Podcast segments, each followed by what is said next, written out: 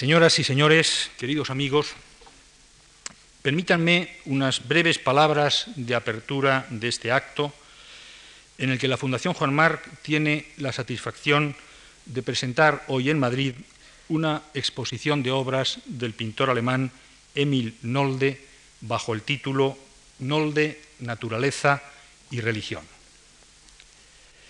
La vida y la obra de Nolde están ligadas a los grandes movimientos artísticos y culturales de su tiempo. Sus años de aprendizaje transcurren entre París, donde conoce desde el impresionismo francés hasta los movimientos de vanguardia, y Berlín, donde expone con los artistas del puente y participa en la secesión. Nolde conoce bien la obra de Van Gogh, de Munch, de Gauguin, y de otros grandes artistas y tiene relación con el grupo El Jinete Azul. Viaja a través de Rusia y de Asia hasta Nueva Guinea, quedando profundamente impresionado por el arte indígena. Pero su arte no puede explicarse sin relacionarlo íntimamente con su tierra natal nórdica, pantanosa, llana y solitaria. Nolde se identificó desde su niñez con aquella naturaleza de impresionantes paisajes que le producía un melancólico sentimiento religioso entre místico y panteísta. La lectura de la Biblia acabó por acentuar estos sentimientos en su estética. A través de los 39 óleos y 23 acuarelas de la presente exposición, se puede estudiar y descubrir la trayectoria del artista, sobre todo sus obras de asuntos religiosos, tema al que vuelve una y otra vez, así como su relación con la naturaleza, paisajes y marinas que evocan una vez más el romanticismo alemán. La Fundación Juan Marc ha organizado anteriormente diversas exposiciones de artistas alemanes o vinculados a Alemania. La última la de Max Beckman este mismo año, como quizá muchos de ustedes conocen. Y nos complace mucho poder hoy presentar esta nueva muestra del arte alemán de nuestro siglo. Quiero agradecer en nombre de la Fundación Juan Marc a la Fundación Nolde de Sibul, de donde procede la mayor parte de las obras, su generosa ayuda y en especial a su director, el doctor Manfred Reuter, cuyo apoyo y asesoramiento así como la eficaz colaboración de todo su equipo, nos han permitido llevar a cabo nuestro proyecto. Deseo agradecer también la colaboración de las siguientes personas e instituciones. A la doctora Magdalena Möller, directora del Brücke Museum de Berlín, al Kunsthalle de Kiel, al Museo Volkswagen de Essen, a la Staatsgalerie de Stuttgart y a los demás coleccionistas que nos han prestado sus obras para esta exposición en España. Quiero también dar la bienvenida a todas las personas que han tenido la amabilidad de acompañarnos hoy en esta inauguración, en especial a don Miguel Ángel Cortés, secretario de Estado de Cultura, a la doctora Möller, así como a don José Luis Jiménez Frontín, director gerente de la Fundación Caixa de Cataluña, donde se exhibirá esta muestra a partir del mes de enero próximo. Y finalmente quiero anunciarles que además de la conferencia inaugural, que dará a continuación el señor Reuter, Tendrá lugar en esta fundación un curso universitario sobre Nolde. La próxima semana empieza los días 7, 9, 14 y 16, impartido por los profesores Cosme de Barañano, Rafael Argullol, Francisco Jarauta y Delfín Rodríguez. Y ahora cedo ya la palabra al director de la Fundación Nolde. El doctor Reuter es profesor de Historia de Arte y a partir de 1972 trabajó como colaborador científico en la Fundación Nolde siendo nombrado director de ella en el año 1992. Nada más, señoras y señores, muchas gracias a todos por su presencia. Señor Reuter, por favor.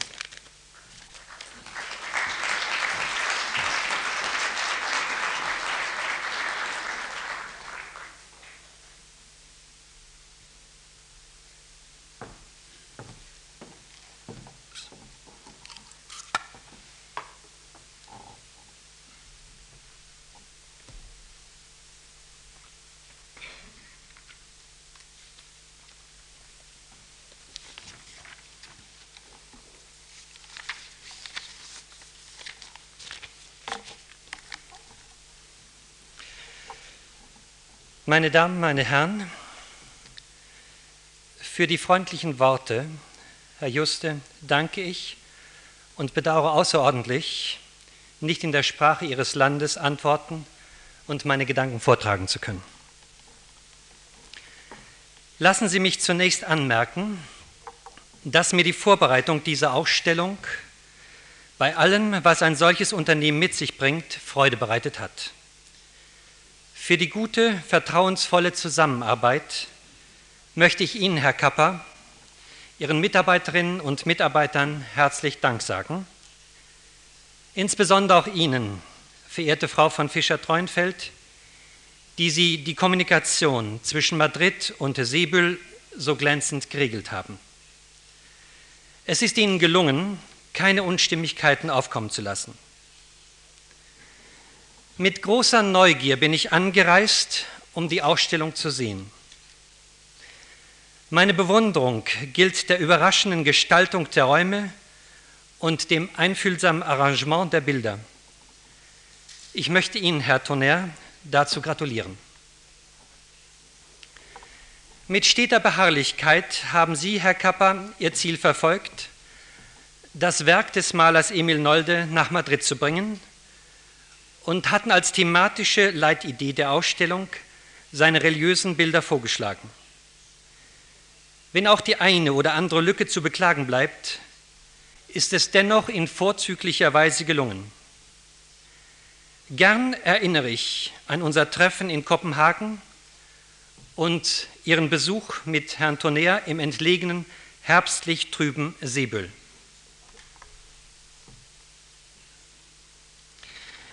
Noch sehe ich etwas von einem faszinierten Entsetzen in Ihren Augen und habe bis heute Ihre Antwort auf die besorgte Nachfrage aus Madrid im Ohr, wie es denn in Sebel sei.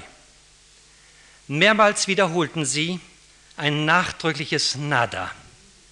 Ein Teil dieses Nada sehen Sie hier mit der Landschaft um Sebel.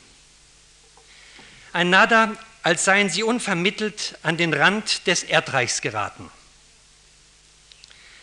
Dabei waren sie nur aus ihren südlichen Regionen in Noldes raue, hintergründige Welt eingedrungen. Doch auch diese Welt hat ihre schönen Seiten. Das ist das Haus Noldes mit seinem Garten. Gemeinsam haben wir, soweit möglich, die Auswahl der Gemälde getroffen und die Kollektion der Aquarelle festgelegt.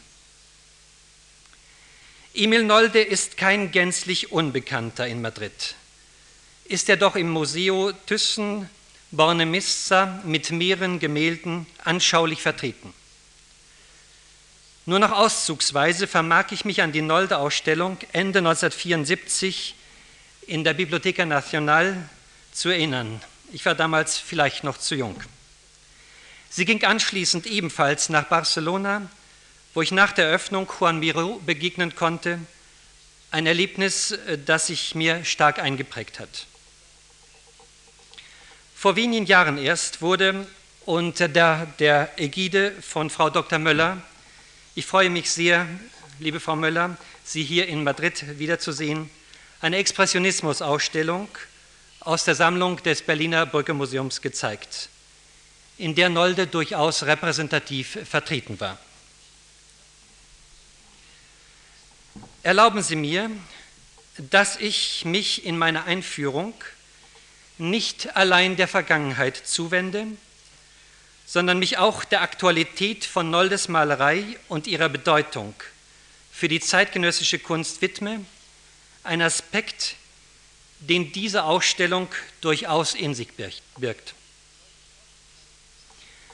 Doch darf ich zunächst Noldes Aufenthalt in Madrid im April 1921 nicht unerwähnt lassen.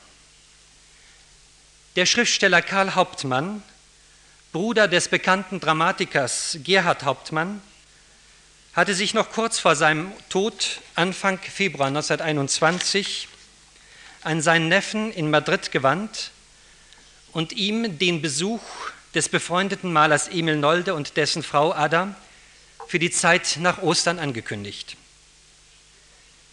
Der Neffe, Konrad Hauptmann war sein Name, der bei einer spanischen Automobilgesellschaft beschäftigt und mit einer Spanierin Pilar, einer außergewöhnlichen Schönheit, wie Nolde bemerkt, verheiratet war, bestätigt Ende März Noldes Kommen in einem Brief nach Alhambra. Er hat ihm die Stadt Madrid gezeigt und ihn nach Toledo gefahren. Der Maler Emil Nolde war Anfang Februar 1921 von Paris aus mit dem Zug nach Barcelona gereist, hatte sich nach Malaga eingeschifft und sich nach Ankunft dort längere Zeit in Granada aufgehalten. Davon zeugen die drei Aquarelle dieser Ausstellung mit Zigeunermädchen. Madrid bedeutete für Nolde vor allem eine intensive Begegnung mit der spanischen Kunst im Prado, mit den Bildern von Velázquez, die ihn, wie er gesteht, wegen mangelnder Farbigkeit enttäuschten, von Murillo, Ribera und vor allem von Goya, dessen Werk er besonders bewunderte. Weist doch Goyas Werk in gewissen Passagen, etwa den Capriccios, eine auffallende Nähe zu Noldes bildnerischem Grundverständnis auf. Unter den Malern des deutschen Expressionismus zählt Noldes Werk weit über die Landesgrenzen hinaus sicherlich zu einem der populärsten, wie Besucherzahlen von Ausstellungen und die Resonanz in den Medien, wie der stete Drang zur Nutzung und Vermarktung des Werkes und das Geschehen auf dem Kunstmarkt demonstrieren. Die Tatsache besteht, dass zu keinem geringen Teil nicht die eigentlich künstlerische Frage und Bedeutung, vielmehr die Attraktivität der Darstellungsinhalte eine besondere Anziehungskraft ausüben.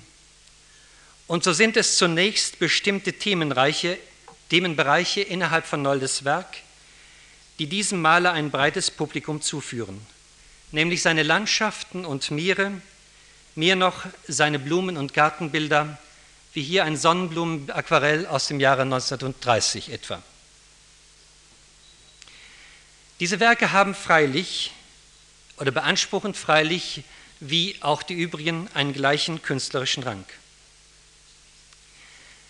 Wegen solch vordergründiger Betrachtungsweise, vornehmlich von der Gefälligkeit des Motivs her, hat Nolde längere Zeit davon abgesehen, Blumen- und Gartenbilder zu malen. Hingegen bleiben andere Felder in der Gunst des Publikums ausgespart, sperren sich bis auf den heutigen Tag gegen den leichten Zugriff oder bleiben heftig umstritten, wie etwa die biblischen und Legendenbilder, denen in besonderer Weise diese Ausstellung gewidmet ist, die Darstellungen aus dem Berliner Großstadtleben, die Maskenbilder, wie etwa dieses Maskenbild, Masken 3 aus dem Jahre 1920, auch das Groteske, Fantastische und Hintergründige. Es durchzieht Noldes Werk von allem Anfang an bis zu den späten ungemalten Bildern jener reichen Folge kleinformatiger Aquarelle, die in der Zeit des Malverbots während der Nazizeit in einer entlegenen Kammer in Noldes Haus Siebül entstanden sind.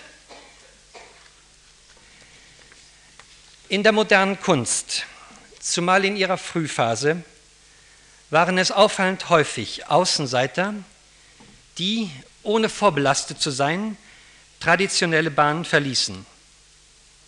Etwa der Provençale Cézanne, die Franzosen, Franzosen Gauguin und Matisse oder der Holländer Van Gogh, in Deutschland eben der Bauernsohn Emil Nolde aus einer abgelegenen, kulturfernen Gegend. Gerade diese Außenseiter beschritten eigenmächtig mit unverbrauchter Kraft neue Wege. Obgleich von sehr unterschiedlicher Natur ist diesen weitgehend ein gemeinsamer Grundzug eigen, nämlich der elementare Drang, das Ursprüngliche und Unverfälschte aufzuspüren und in eigenwilliger, höchstpersönlicher Sprache aus starkem inneren Erleben zu gestalten.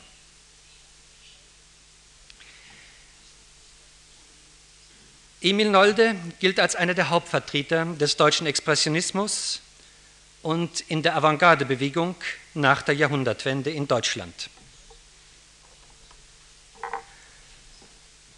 Ein Selbstbildnis aus dem Jahre 1908. Kaum einem anderen Maler gibt es in der Moderne, der in so hohem Maße der Tradition deutscher Kunst, vor allem der Zeit Grünewalds, Holbeins und Dürers verpflichtet, sich verpflichtet fühlte, der sein künstlerisches Werk auf dieser Historienfolie beheimatet sah. Allein dem häufig vorgetragenen Vorwurf, Nolde habe die deutsche Kunst höchst einseitig gegen die französische und deren Einfluss vertreten, ist deutlich zu begegnen. 1932 reist Nolde eigens nach Paris, um die große Ausstellung Edouard Manets äh, zu besuchen, den er, so Nolde, als Maler heller Schönheit besonders schätzte. Hingegen ließen sich die Bilder der auflösenden Impressionisten, so Nolde, von Renoir, Monet, Pissarro und deren Süße sich nicht mit seinem herben nordischen Sinn, so Nolde weiter, in Einklang bringen. Schon im März 1908 hatte er an die Hamburger Kunsthistorikerin Rosa Schapire, einer früheren Förderin seiner Kunst, geschrieben, die großen, wirklichen, bedeutenden Kämpfe der Kunst sind in Frankreich gefochten worden. Bei uns in Deutschland waren es doch nur kleine Nebenwirkungen. Die großen Franzosen Manet, Cézanne, Van Gogh, Gauguin, Signac waren die Eisbrecher. Die Franzosen haben alle alten Wirkungselemente ausgeschlossen und es ist nur so möglich, eine Kunst zu schaffen, welche neben der alten großen Kunst hingestellt werden kann. In Deutschland haben wir, sollte, uns, sollte es uns wirklich gelingen, eine große deutsche Kunst, eine zweite Periode zu schaffen. Die erste fällt in Grünewalds, Holbeins und Dürers Zeit. Das große Aufwärtsstreben vor uns. Ich selbst fühle mich dabei und hoffe, hoffe, sie wird kommen, diese Zeit einer hohen deutschen Kunst. Wie sehr die Kunst Grünewalds und die Malerei der Spätgotik auf Noldes Werk Einfluss genommen haben, bezeugt in seinem neunteiligen Werk Das Leben Christi, das Sie hier sehen, aus dem Jahre 1911-12, die Kreuzigungstafel.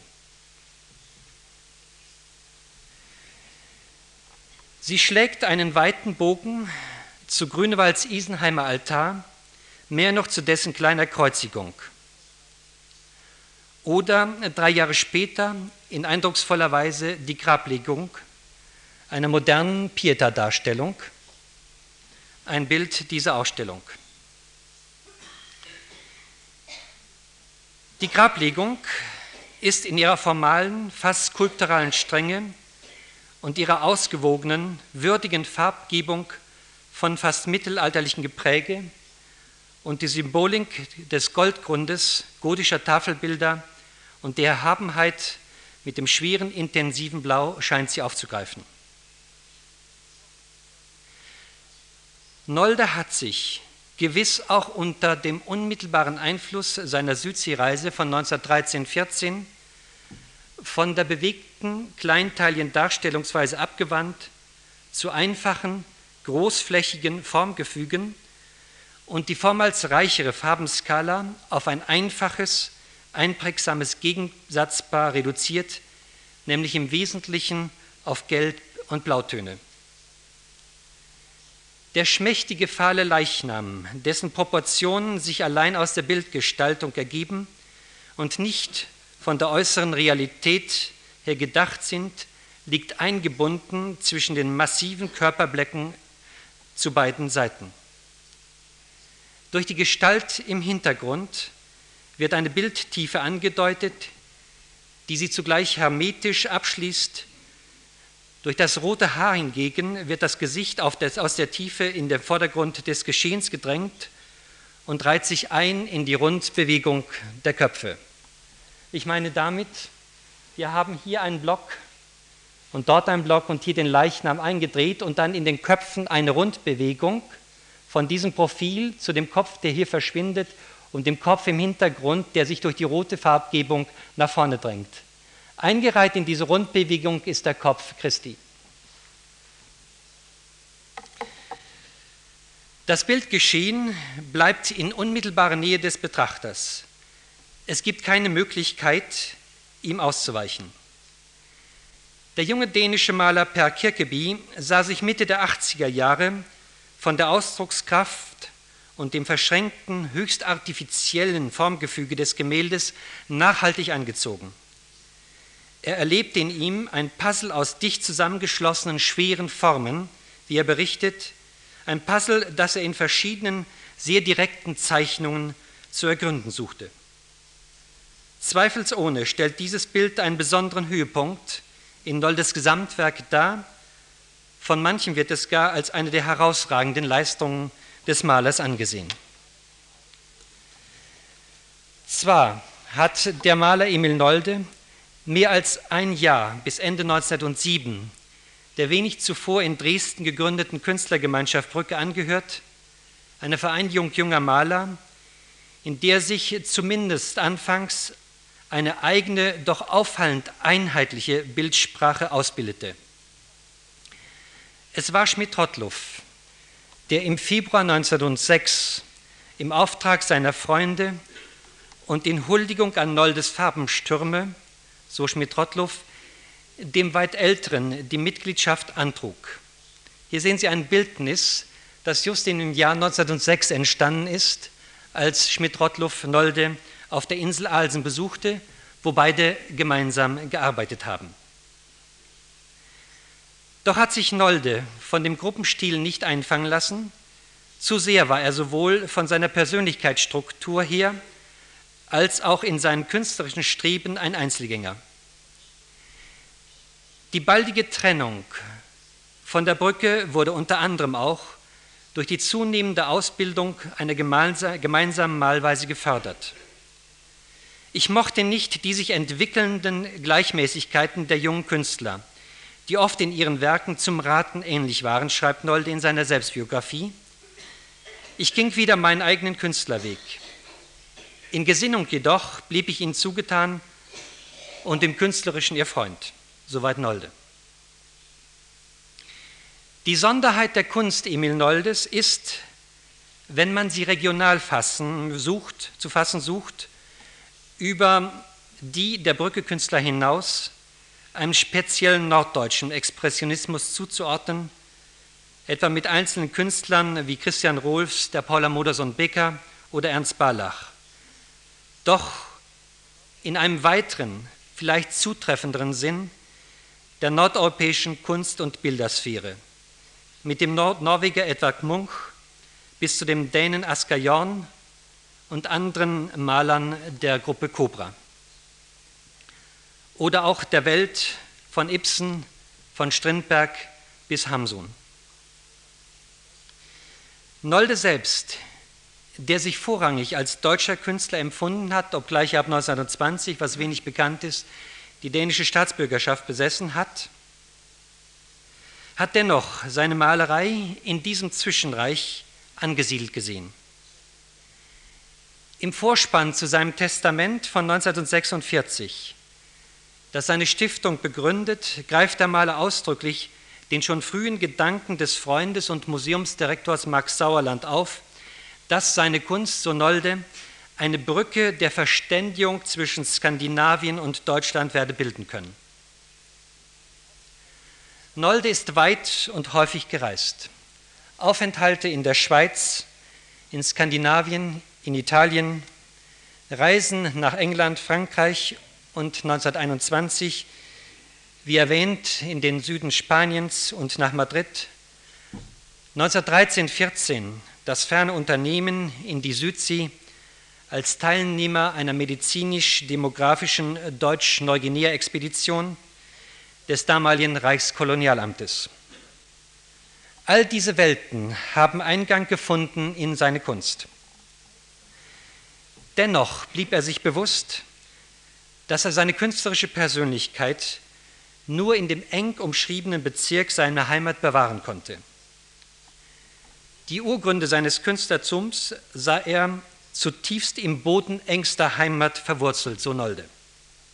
Und weiter, Wenn auch mein Wissen und Verlangen nach künstlerischer Weitung und Darstellungsmöglichkeiten bis die, in die entferntesten Urgebiete reichen, sei es in Wirklichkeit, sei es in Vorstellung oder Traum, die Heimat bleibt der Urboden. Heimat ist ihm zunächst der landschaftlich, der landschaftliche und gesellschaftliche Rahmen, in dem er geboren und aufgewachsen ist, im weiteren Nordschleswig das Land zwischen Nord- und Ostsee. Hier ein Beispiel, ein Gemälde aus dem Jahre 1920, Landschaft Nordfriesland in der Ausstellung hier, das gerade die Situation zeigt, in der Nolde ab 1916 gewohnt hat. Es zeigt den Blick auf den Nachbarhof. Diesen Bereichen, dieser Landschaft entnimmt er für seine Kunst zahllose Motive und Themen, die redgedeckten Häuser und weitgestreckten Dörfer an den tiefen Wassergräben, Bauerngärten und mit ihrer bunten Blütenpracht, das Leben und Treiben auf dem Lande, die weite Marschlandschaft um Uttenwarf wie hier und Seebüll mit dem hohen, ereignisreichen Himmel und dem tiefliegenden Horizont, das nahe Meer, mächtig und wild, wie hier das Meer 3 aus dem Jahre 1913, auch in dieser Ausstellung, vergleichbar mit dem Bild Sommerwolken, ebenfalls von 1913 in der Sammlung Thyssen-Bornemisza. Aber daneben gibt es auch stimmungsvolle Meere in tiefer Ruhe und Melancholie. Weiter zeigt er in seiner Malerei aus seiner Heimatregion Dorfszenen, die einfachen Menschen in Bauernstuben und im Dorfkrug auf den Feldern bei der Arbeit oder auf den Märkten. Neben der bäuerlichen Welt sind es groteske Szenen und Fantasiegebilde, Märchen und Sagengestalten der nordischen Sphäre, wie hier aus der nordischen Sage Gaut der Rote, ein kleinformatiges Aquarell, nicht größer als 10 cm in der Höhe oder 15 cm, aus der Reihe seine ungemalten Bilder. Danach hat Nolde dann auch ein Ölbild gemalt. Heimat ist ihm Sicherheit, Identität mit der Umgebung bis in ihre tiefen Schichten von Innen- und Außenwelt, geheimes Einvernehmen mit den Gewohnheiten, dem Denken und Handeln, den Bildern und Geschichten verflossener Tage, Vertrautheit mit den Menschen seiner Region. Heimat wird ihm zum Ort der Zuflucht, als seine Kunst unter der Nazi-Herrschaft als entartet gebrandmarkt wird, Angebote zu emigrieren, selbst ins benachbarte Dänemark lehnt Nolde ab. Vielmehr bleibt ihm nur der Rückzug nach Sebül. Schon im November 1933 schreibt seine Frau Ada an den befreundeten Maler Paul Klee, der seine Lehrtätigkeit in Deutschland an der Düsseldorfer Akademie hatte aufgeben müssen, Zitat, Emil wird ja auch mächtig bekämpft, mit allen Mitteln, aber es ist, als kann es alles nicht an ihn heran. Und er ist Deutschland so zugehörig, dass man seine Wurzeln ausreißen würde, ohne eine andere Erde für sie zu finden, wenn er verpflanzt werden müsste. Soweit Adanolde. Über 1000 Werke wurden von Nolde in deutschen Museen beschlagnahmt. 1937 ist er am stärksten in der Ausstellung der entarteten Kunst, beginnend in München, vertreten. Hier ein Foto aus dieser Ausstellung. Als ihm die Außenwelt weiter entrückt und sich Angriffe gegen seine Kunst bedrohlich mehren, zieht sich Nolde zurück. Am 6. Dezember 1941 hält er in seinen Worten am Rande fest, die tagebuchartig die Arbeit an den ungemalten Bildern begleiten Zitat, ich bin während Stunden dieser Nacht in einer wunderbaren Landschaft gewesen, einer Landschaft voller Wunder und Herrlichkeiten. Während der Zeit des Malverbots, das 1941 in Berlin mit dem Ausschluss aus der Reichskammer der Bildenden Künste von ihrem Präsidenten Adolf Ziegler wegen mangelnder Zuverlässigkeit verhängt wird, sucht Nolde im entlegenen Siebül heimlich in seinen ungemalten Bildern jener dichten Folge über 1300 kleinformatige Aquarelle die Zwiesprache mit der Vergangenheit, mit verlorenen, ihm einstmals vertrauten Menschen.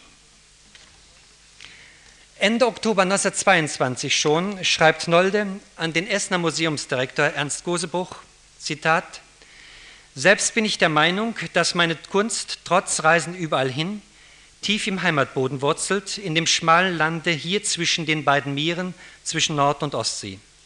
Und er fährt fort, wie er es später in seiner Stiftungsurkunde aufgegriffen hat, sollte sich ein verbindendes Glied werde binden können zwischen Deutschland und den nordischen Ländern, vielleicht.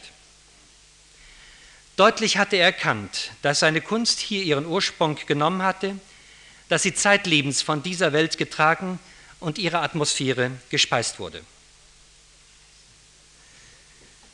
Indes ab 1905 verbrachte Nolde die Winter zumeist in Berlin und entfloh der Unwirklichkeit der rauen und dunklen Jahreszeit mit ihren Stürmen, Stürmen und trüben Monaten. Er hatte gar die Absicht, 1929 sich in Berlin ein Haus zu bauen, und zwar nach Plänen von Mies van der Rohe. Jedoch hat sich dieses Projekt zerschlagen. Als kulturelles Zentrum war ihm die Metropole Berlin lebensnotwendig, um der Enge und Gefahr einer Verödung in der Provinz zu entgehen, zumal er dort kaum mit Verständnisbereitschaft für seine Malerei rechnen konnte. In Berlin kulminierte die geistige Erregung der Zeit. Das Leben der Großstadt, ein bedeutender Themenkreis innerhalb des deutschen Expressionismus, schenkte ihm vielfältige Anregungen. Doch nur im Winter 1910-11 malte Nolde die Bilder aus dem Nachtleben der Stadt. Kabarett, Maskenbälle, Theater und Demi-Monde. Wie hier ein Paar in der Großstadt, ein fremdes Paar in der Großstadt Berlin, Slowenen aus dem Jahre 1911. In Berlin erlebte er auch die Anfechtungen von Seiten der Traditionalisten und Etablierten. 1910 den Nolde-Streit, der durch die Presse ging, mit seinem Ausschluss aus der Berliner Sezession einer Künstlergemeinschaft. Mit beginnendem Frühjahr kehrte Nolde regelmäßig nach Norden aufs Land zurück. Unter den Malern der Künstlergemeinschaft Brücke, der Nolde, wie dargelegt, kurzzeitig angehört hat, war er bei weitem der Älteste. Die übrigen waren mehr als ein Jahrzehnt jünger. Doch hat er nicht viel früher zu malen begonnen als diese.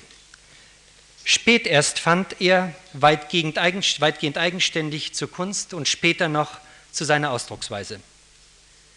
Das 40. Lebensjahr musste überschritten werden, bekennt er in seiner Selbstbiografie, bevor gelöst vollgültige freie Figurenbilder ich hinzeichnen und malen konnte, beginnend etwa mit dem Freigeist aus dem Jahre 1906, der Anfang in dieser Ausstellung hier.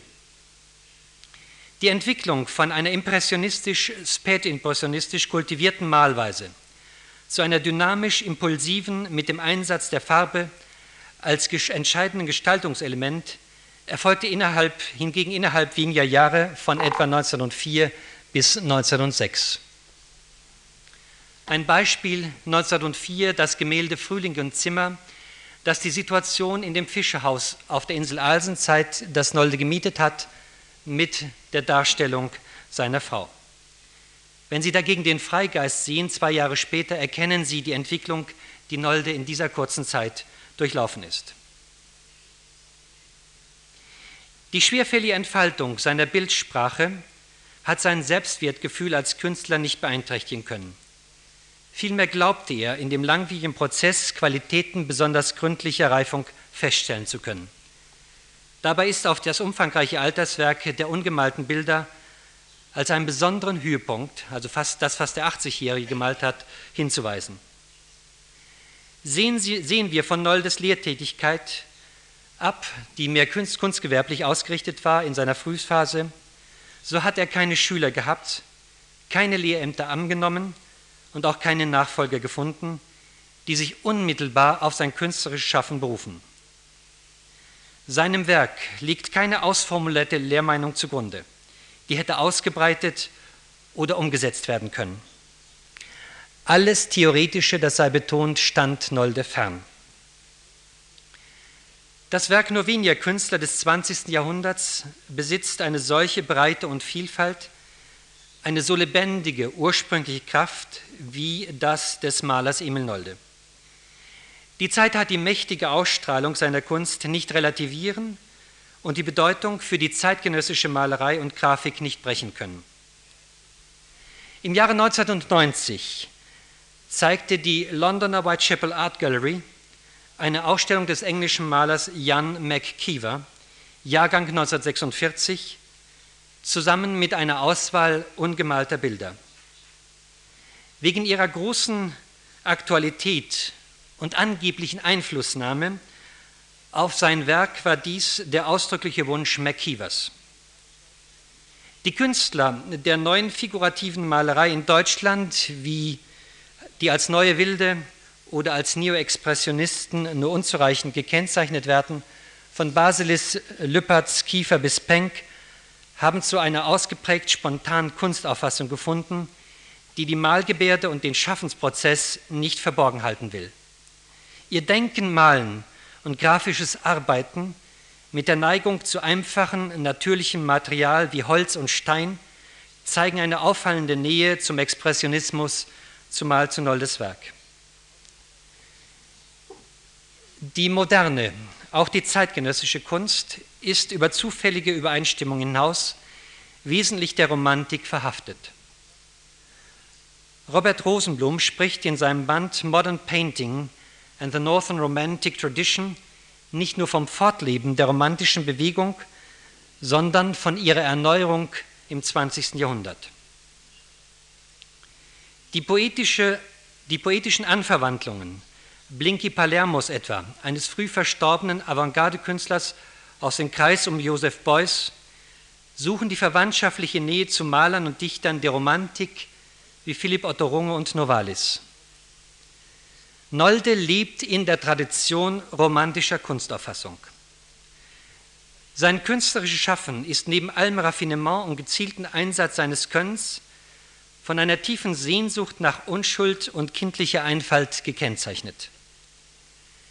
Über diesen elementaren Zwiespalt äußert er sich in einem Brief schon sehr früh, am 21. August 1901, an seine künftige Frau Ada Wilstrup. Naturmensch und Kulturmensch zugleich, göttlich sein und ein Tier, ein Kind sein und ein Riese, naiv sein und raffiniert, voll Gemüt und voll Verstand, leidenschaftsvoll und leidenschaftslos, sprühendes Leben und schweigende Ruhe. Da ist der befähigte Künstler, welcher nicht einseitig an einem haftet, sondern größte Kunst schafft, soweit Nolde. Er beginnt sein bildnerisches Schaffen mit der Zeichnung, dem Aquarell, mit dem es auch Mitte der 50er Jahre abschließt. Seine Malerei mit Wasserfarben steht gleichrangig und gleichwertig neben dem übrigen Werk und war zeitweise, vor allem in der dunklen Phase des Malverbots und in den letzten Lebensjahren, sein einziges Ausdrucksmittel. Schon früh experimentierte er mit Farben und Papieren, malte 1908 im Dorf Cospeda, nahe Jena, bei Frost und Schnee, draußen vor den Türen eines Gasthofes. Ich zeige hier einen Sonnenuntergang aus dem Jahre 1908 eben, in dem Sie deutlich die Kristallbildung erkennen können, also davon, wo sich Schnee und Eis abgelagert hatten.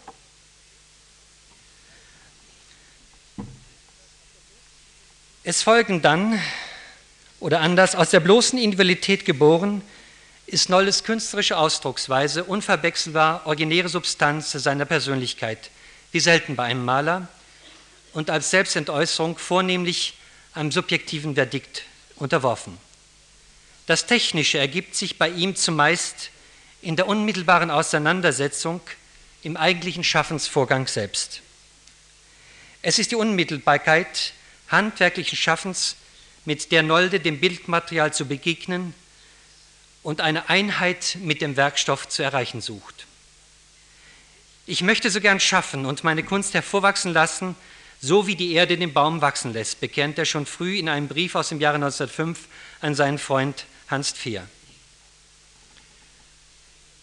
Aus Unregelmäßigkeiten, Flecken und Verläufen in Malerei und Grafik dem kontrollierten Zufall und mit eruptiver Kraft wachsen die Bilder hervor und formen sich. Die Eigenart der Wasserfarben, das bildnerische Verfahren des Nass-in-Nass-Malens kam Noldes Streben nach Spontaneität, das den Verstand im Schaffensvorgang auszuschalten sucht und wesentlich dem Instinkt zu, äh, zu folgen trachtet, sehr entgegen. Er suchte die unmittelbare Ausdrucksweise, wie etwa bei diesem Aquarell aus den 20er Jahren, das die Landschaft wieder um Odenwaff zeigt. Boot auf dem See. Noldes Werk ist auch im Aquarell von einer außerordentlichen Vielfalt gekennzeichnet. Die breite Skala umfasste dunkle Selbstbildnisse und Frauenporträts, Bilder vom Dorfleben aus der Zeit, da der Künstlergemeinschaft Brücke angehörte, Landschaften und Wirtshaus, Wirtshausszenen, die Folge der Berlin-Aquarelle aus dem Winter 1910-11, der Theateraquarelle, die im Theater von Max Reinhardt entstanden sind, wie hier die Szene Wassermann als Mephisto aus dem Faust. Doch es folgen Theater, neben Theater Tanzszenen, es folgen Großstadtbilder aus den Kaschemmen, den Nachtcafés und den Kabarets. Es folgt dann die breite Skala der Aquarelle, die auf der Südsee-Reise entstanden sind, 1913, 14.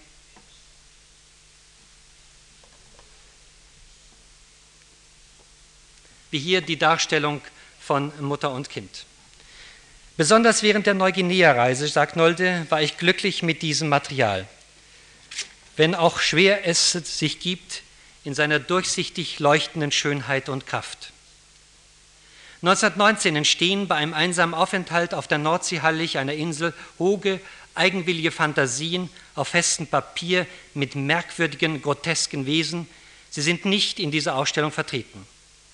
Es schließen sich an Aquarelle von der Spanienreise 1921 mit tanzenden Zigeunermädchen, Familienszenen, eindringlichen Gesichtern, mit Darstellungen der Alhambra und ihren Innenhöfen, selbst, und das ist wenig bekannt, mit einigen ungelenken Darstellungen von Stierkämpfen. Doch spürt man in diesen Aquarellen die Distanz und dass dieses Nolde sehr fremd ist.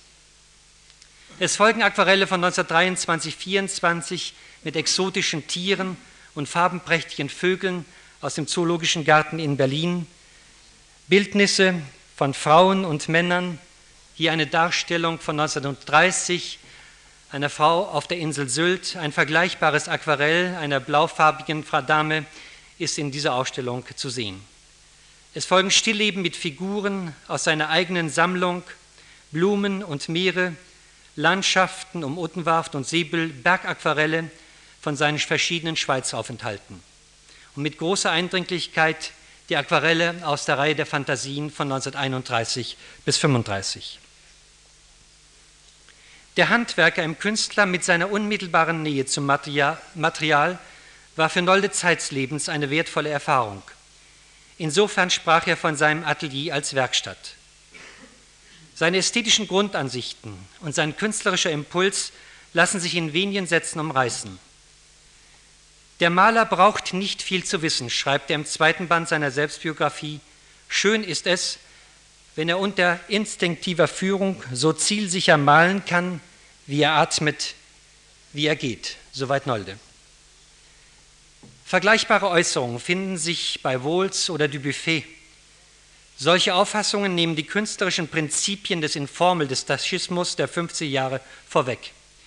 Die Bilder gleichsam in einem halbautomatischen, rauschhaften Verfahren aus dem suggestiven Farbgrund heraustreten zu lassen. Noldes unmittelbares Naturerleben und dessen eigenwillige Personifizierung in Spuk- und Fabelwesen stehen im engen Bezug zur Vorstellungswelt der Malergruppe Cobra. Ihren Mitbegründer, den Dänen Asgajon, haben die expressiv fantastischen Seiten in Noldes Werk so sehr als wesensverwandt berührt, dass er tief beeindruckt von den Fantasiegestalten und visionären Traumgebilden in Noldes Radierung Seltsame Wesen aus dem Jahre 1922 diese für seine Sammlung erworben hat. Vertreten war Nolde in Venedig auf dem Biennale 1950 erhielt den Biennale-Preis für das grafische Werk 1952 und 1956 mit 16 Gemälden, zahlreichen Aquarellen und Grafiken. In Kassel auf der Documenta 1955, ein Jahr vor seinem Tod. Nach seinem Tod 1959 und noch 1964 mit 30 ungemalten Bildern. Die Einflüsse von Noldes Malerei und grafischem Werk auf die Kunst nach 1946 reichen unvermindert weiter bis in die jüngste Gegenwart, insbesondere auf dänische, deutsche, skandinavische, weiter skandinavische Künstler, auch englische, von Baselitz bis eben Kirkeby, den ich mehrfach erwähnt habe. Sehr geehrter Herr Kapper, wir haben nicht gezögert, eine Reihe unserer schönsten, teilweise wertvollsten Bilder in Ihre Obhut zu geben, in der vollen Gewissheit, dass Sie ein besonderes Augenmerk auf Sie haben und Sie wie Ihren eigenen Schatz hüten werden. Ich wünsche der Ausstellung allen Erfolg, den Besuchern ein eindringliches Augenerlebnis und danke Ihnen für die freundliche, engagierte Aufnahme. Vielen Dank.